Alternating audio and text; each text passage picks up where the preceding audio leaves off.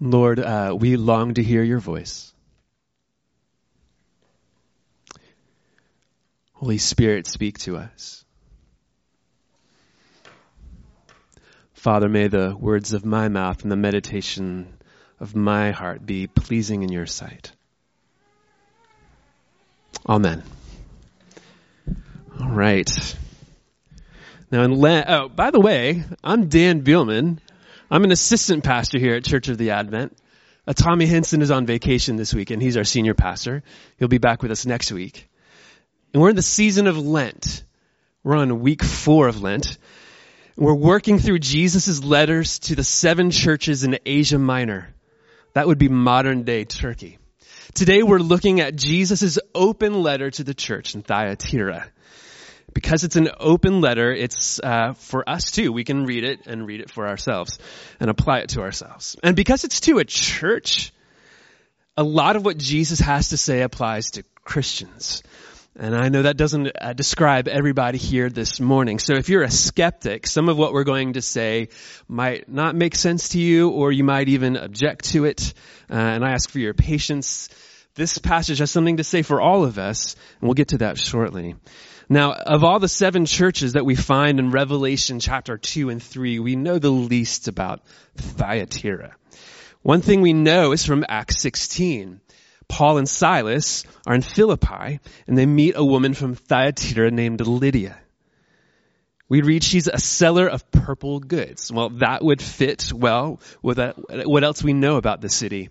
Thyatira, Thyatira was a cultural and political backwater, but it compensated by fashioning itself into an economic and manufacturing center.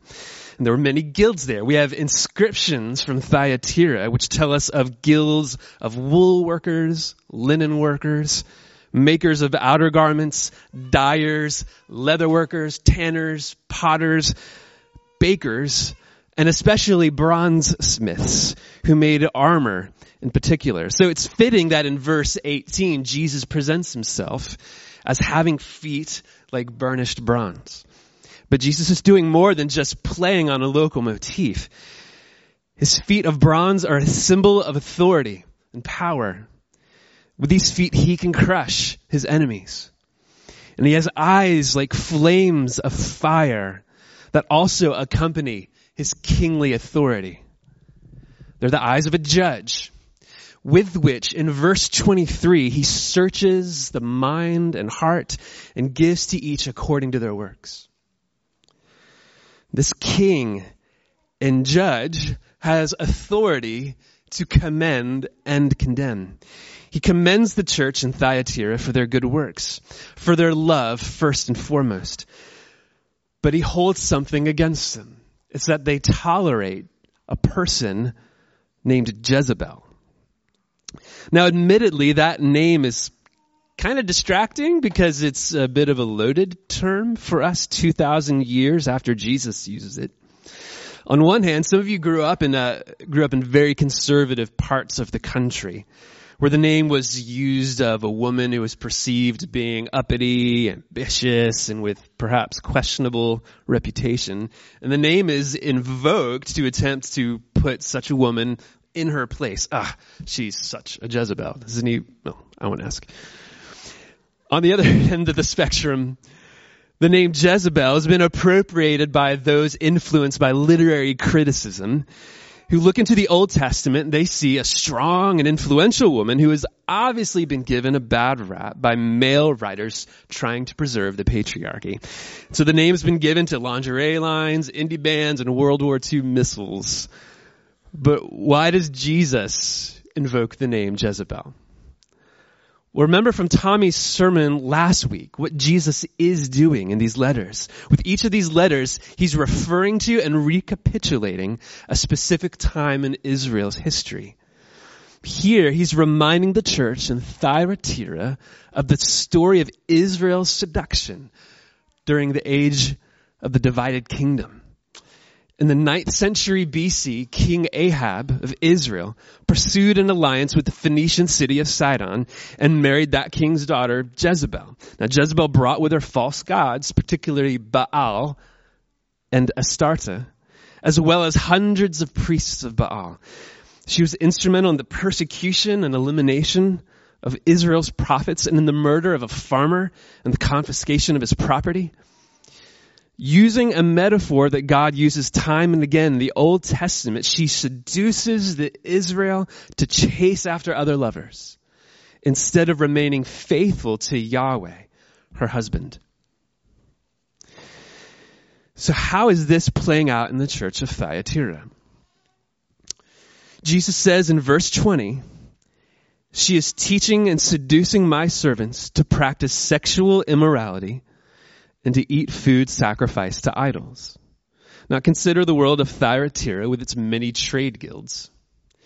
These guilds did more than just collect dues and send out membership cards. There was a strong social component to them with common rituals and routines. To me in DC, this feels rather foreign, but uh, when my family lived in Vienna, it made a little more sense there, where guilds had more prominence. And each year during ball season, many of these guilds had huge, elaborate balls at the Imperial Palace. There was the confectioner's ball, and the, the hunter's ball, and the doctor's ball, and the gardener's ball. Jen and I, uh, we won free tickets to the economic union ball. we didn't notice uh, any animal sacrifices, uh, at least not on the main dance floor. But in Thyatira, there would have been rituals and events that would pose difficulty for the Christian. The Scottish theologian William Barclay describes it this way. The trade guilds had common meals together. The meal would begin and end with a cup of wine poured out as a libation and an offering to the gods. Could a Christian join a ceremony like that? Still further, such a meal would almost certainly follow a sacrifice. The token part of an animal would be offered on the altar. The meat of it would be given to the worshiper to make a feast for the members of his trade guild. Could a Christian sit and eat meat which had been offered to idols? The answer is no, by the way. Could he participate in a meal where the meat had already been offered to Apollo or Artemis? Still further, this trade guild feast not infrequently degenerated into carousals where drunkenness and immorality were the order of the day. Could a Christian participate in a feast where drunkenness and fornication were the accepted thing? So could a Christian participate is the big dilemma here. I mean, it's not really a dilemma. It was understood from the very beginning of the church that Christians couldn't participate in the worship of idols or nor could they have sex with slaves as an after dinner treat.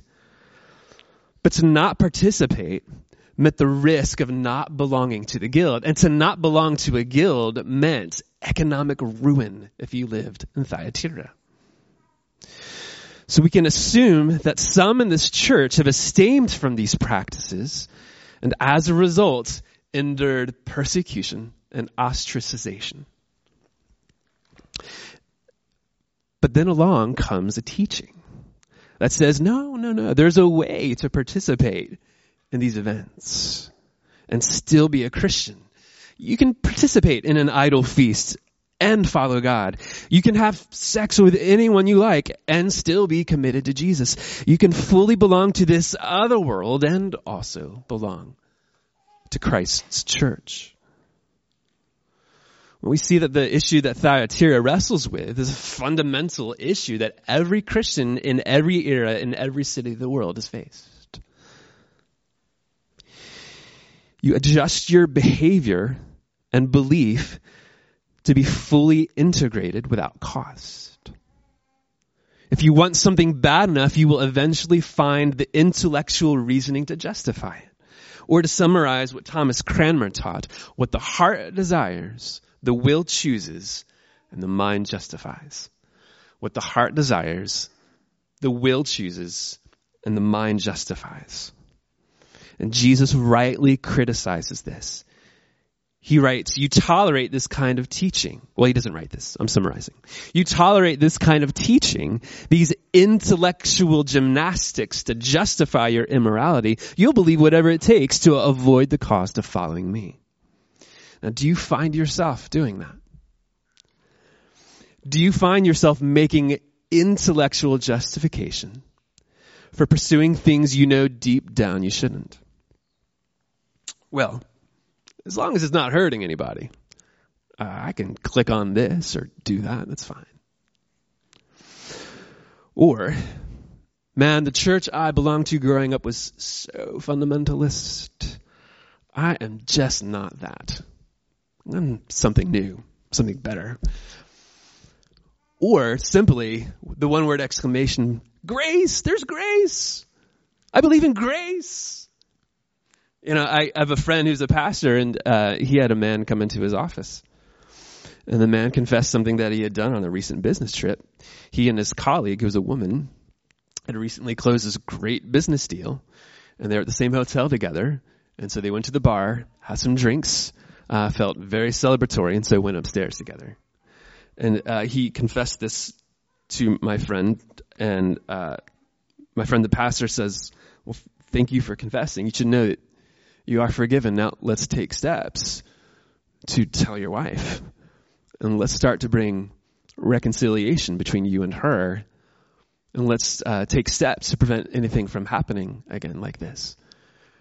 And then this guy says, Whoa, you know, I am so disappointed in you. What about grace? What about grace? You expect me to roll this out? You're not showing grace to me. You talk about grace all the time, but you can't show it to me. And of course, he's talking about cheap grace, is he not? He's intellectually justifying the excuse to not repent. Yes, God does show grace and therefore he gives us time to repent. He calls us to repent. He gave Jezebel in verse 21 time to repent and her followers time to repent in verse 22. But I think a lot of us would echo Augustine's sarcastic prayer, Lord, make me pure, but not yet. You see, in these verses, a sense of urgency. God calls us to repent now. Now is the time to repent. The time to repent is today. So what are you doing to repent? What are you doing to repent? You know, we, we have triads that are perfectly built for this, a place where you can uh, confess and receive support, a place to become accountable to, to one another. Um, we have the rite of confession. I don't know if you knew that. It's not just a Catholic thing, but we, uh, the priests will hear confession. If you'd like to use that as the first uh, step in on the road to repentance. Um, we confess and we repent because we recognize that sins violate intimacy. They violate intimacy with God and with each other. There's a horizontal and a vertical dimension to our sin. A dear friend of mine found himself unwilling and unable to make his secrets known. What began with childhood abuse and trauma led to bad and progressively worse decisions made in adulthood. He's now spending the first of 11 years in jail in the lead up to the trial, we talked several times on the phone. And the very first time we talked after having been arrested and released on bond, he spoke of his grief. He told me he had always wanted to be famous. He was a musician. He just recorded an album, but now he'll never be known for that. He'll be uh, known for this. And his prayer, uttered to me through tears, was that as famous as his sin was, his sorrow, he, he would, he prayed that his sorrow and that his grief, repentance would be even more famous. Would I be famous for the sorrow of my sins and for my repentance? What if the church were known for that? What if we were known for that as a church? Famous for our repentance. Repenting of not loving our neighbor. Repenting uh, of the sins of racism and social injustice. What if we were known as the, uh, the people who could freely say, I'm sorry? Now, if you're a skeptic, you might be thinking, there's a lot of talk about sex going on. Why are Christians so hung up on sex? And the, answer is uh, actually yes, we are. We are hung up on sex, but it's perhaps for different reasons than you think. The Christian faith has much to say about sex and marriage. Because, as Christopher West wrote, sex is not just about sex. The way we understand and express our sexuality points to our deepest held convictions about who we are, who God is, the meaning of love, the ordering of society, and even the ordering of the universe. You see, the body and sex and marriage proclaim to the world God's love for humanity and his plan for us. The Bible begins in Genesis with a marriage, as husband and wife become one flesh. It ends with a marriage, as the church, the bride, is presented to Christ, her bridegroom. And from beginning to end, we find the theme of marriage. In the Old Testament, a sinful Israel is often compared to an unfaithful wife. In the Gospels, Jesus chooses a wedding to perform his first miracle. The apostle Paul commended marriage as a union to be honored by all people. And right in the middle of the Bible, God tells us what he's up to. In Hosea chapter 2, God says, I will betroth you to me forever. I will betroth you in righteousness, in justice, in love, and compassion. You see, God doesn't choose marriage, the picture of marriage, because it was a convenient way to demonstrate what he thinks of us. He made marriage for the express purpose of letting us know that he wants to marry us. God wants to marry you. This is why in verse 28, he says, I will give him the morning star. What is that? What's the morning star? Well, first of all, it's hope, right? In the very darkest part of the night, that's when Venus appears the morning star, signaling an imminent dawn. But the morning star is also himself. In chapter 22 of Revelation, verse 16, he writes, I am the root and the descendant of David, the bright morning star. He wants to give us himself. He wants intimacy with us. He wants union with us. He wants us to know that we can come to him and tell him, I'm sorry. And to hear every time you are forgiven. He wants us to be able to rise out of the, uh, the pigsty and run to the Father every time and ha- and to know that we're going to receive the robe and the ring.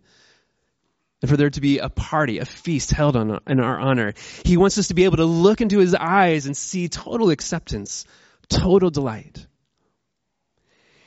He wants union and communion, intimacy, with no fear of rejection, full of acceptance.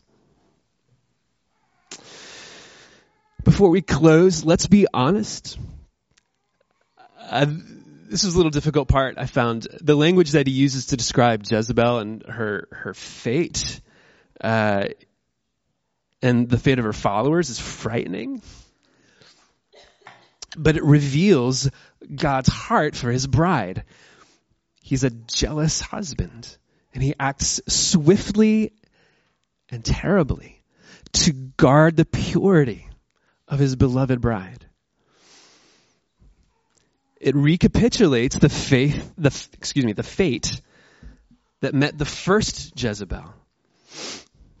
Jezebel in 2 Kings was thrown out of a window onto the rocks below, and before she could be buried, dogs got to her first, and all that was left of her was her skull and her feet and the palms of her hands. That's odd. The palms of her hands.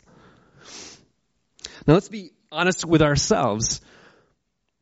We chase after foreign gods all the time. We bow down to all kinds of things that we think will bring us pleasure and life and acceptance. Yet we don't receive Jezebel's fate. Christ receives that fate on our behalf. He dashed himself upon the rocks of God's judgment so that we would not have to face that punishment. He had his skull pierced by thorns and his feet and his palms pierced by nails on the cross so that we, his bride, could be made pure, holy, spotless, blameless bride presented to Christ to enjoy the most lavish of wedding feasts now and for all eternity. In the name of the Father and of the Son and of the Holy Spirit. Amen.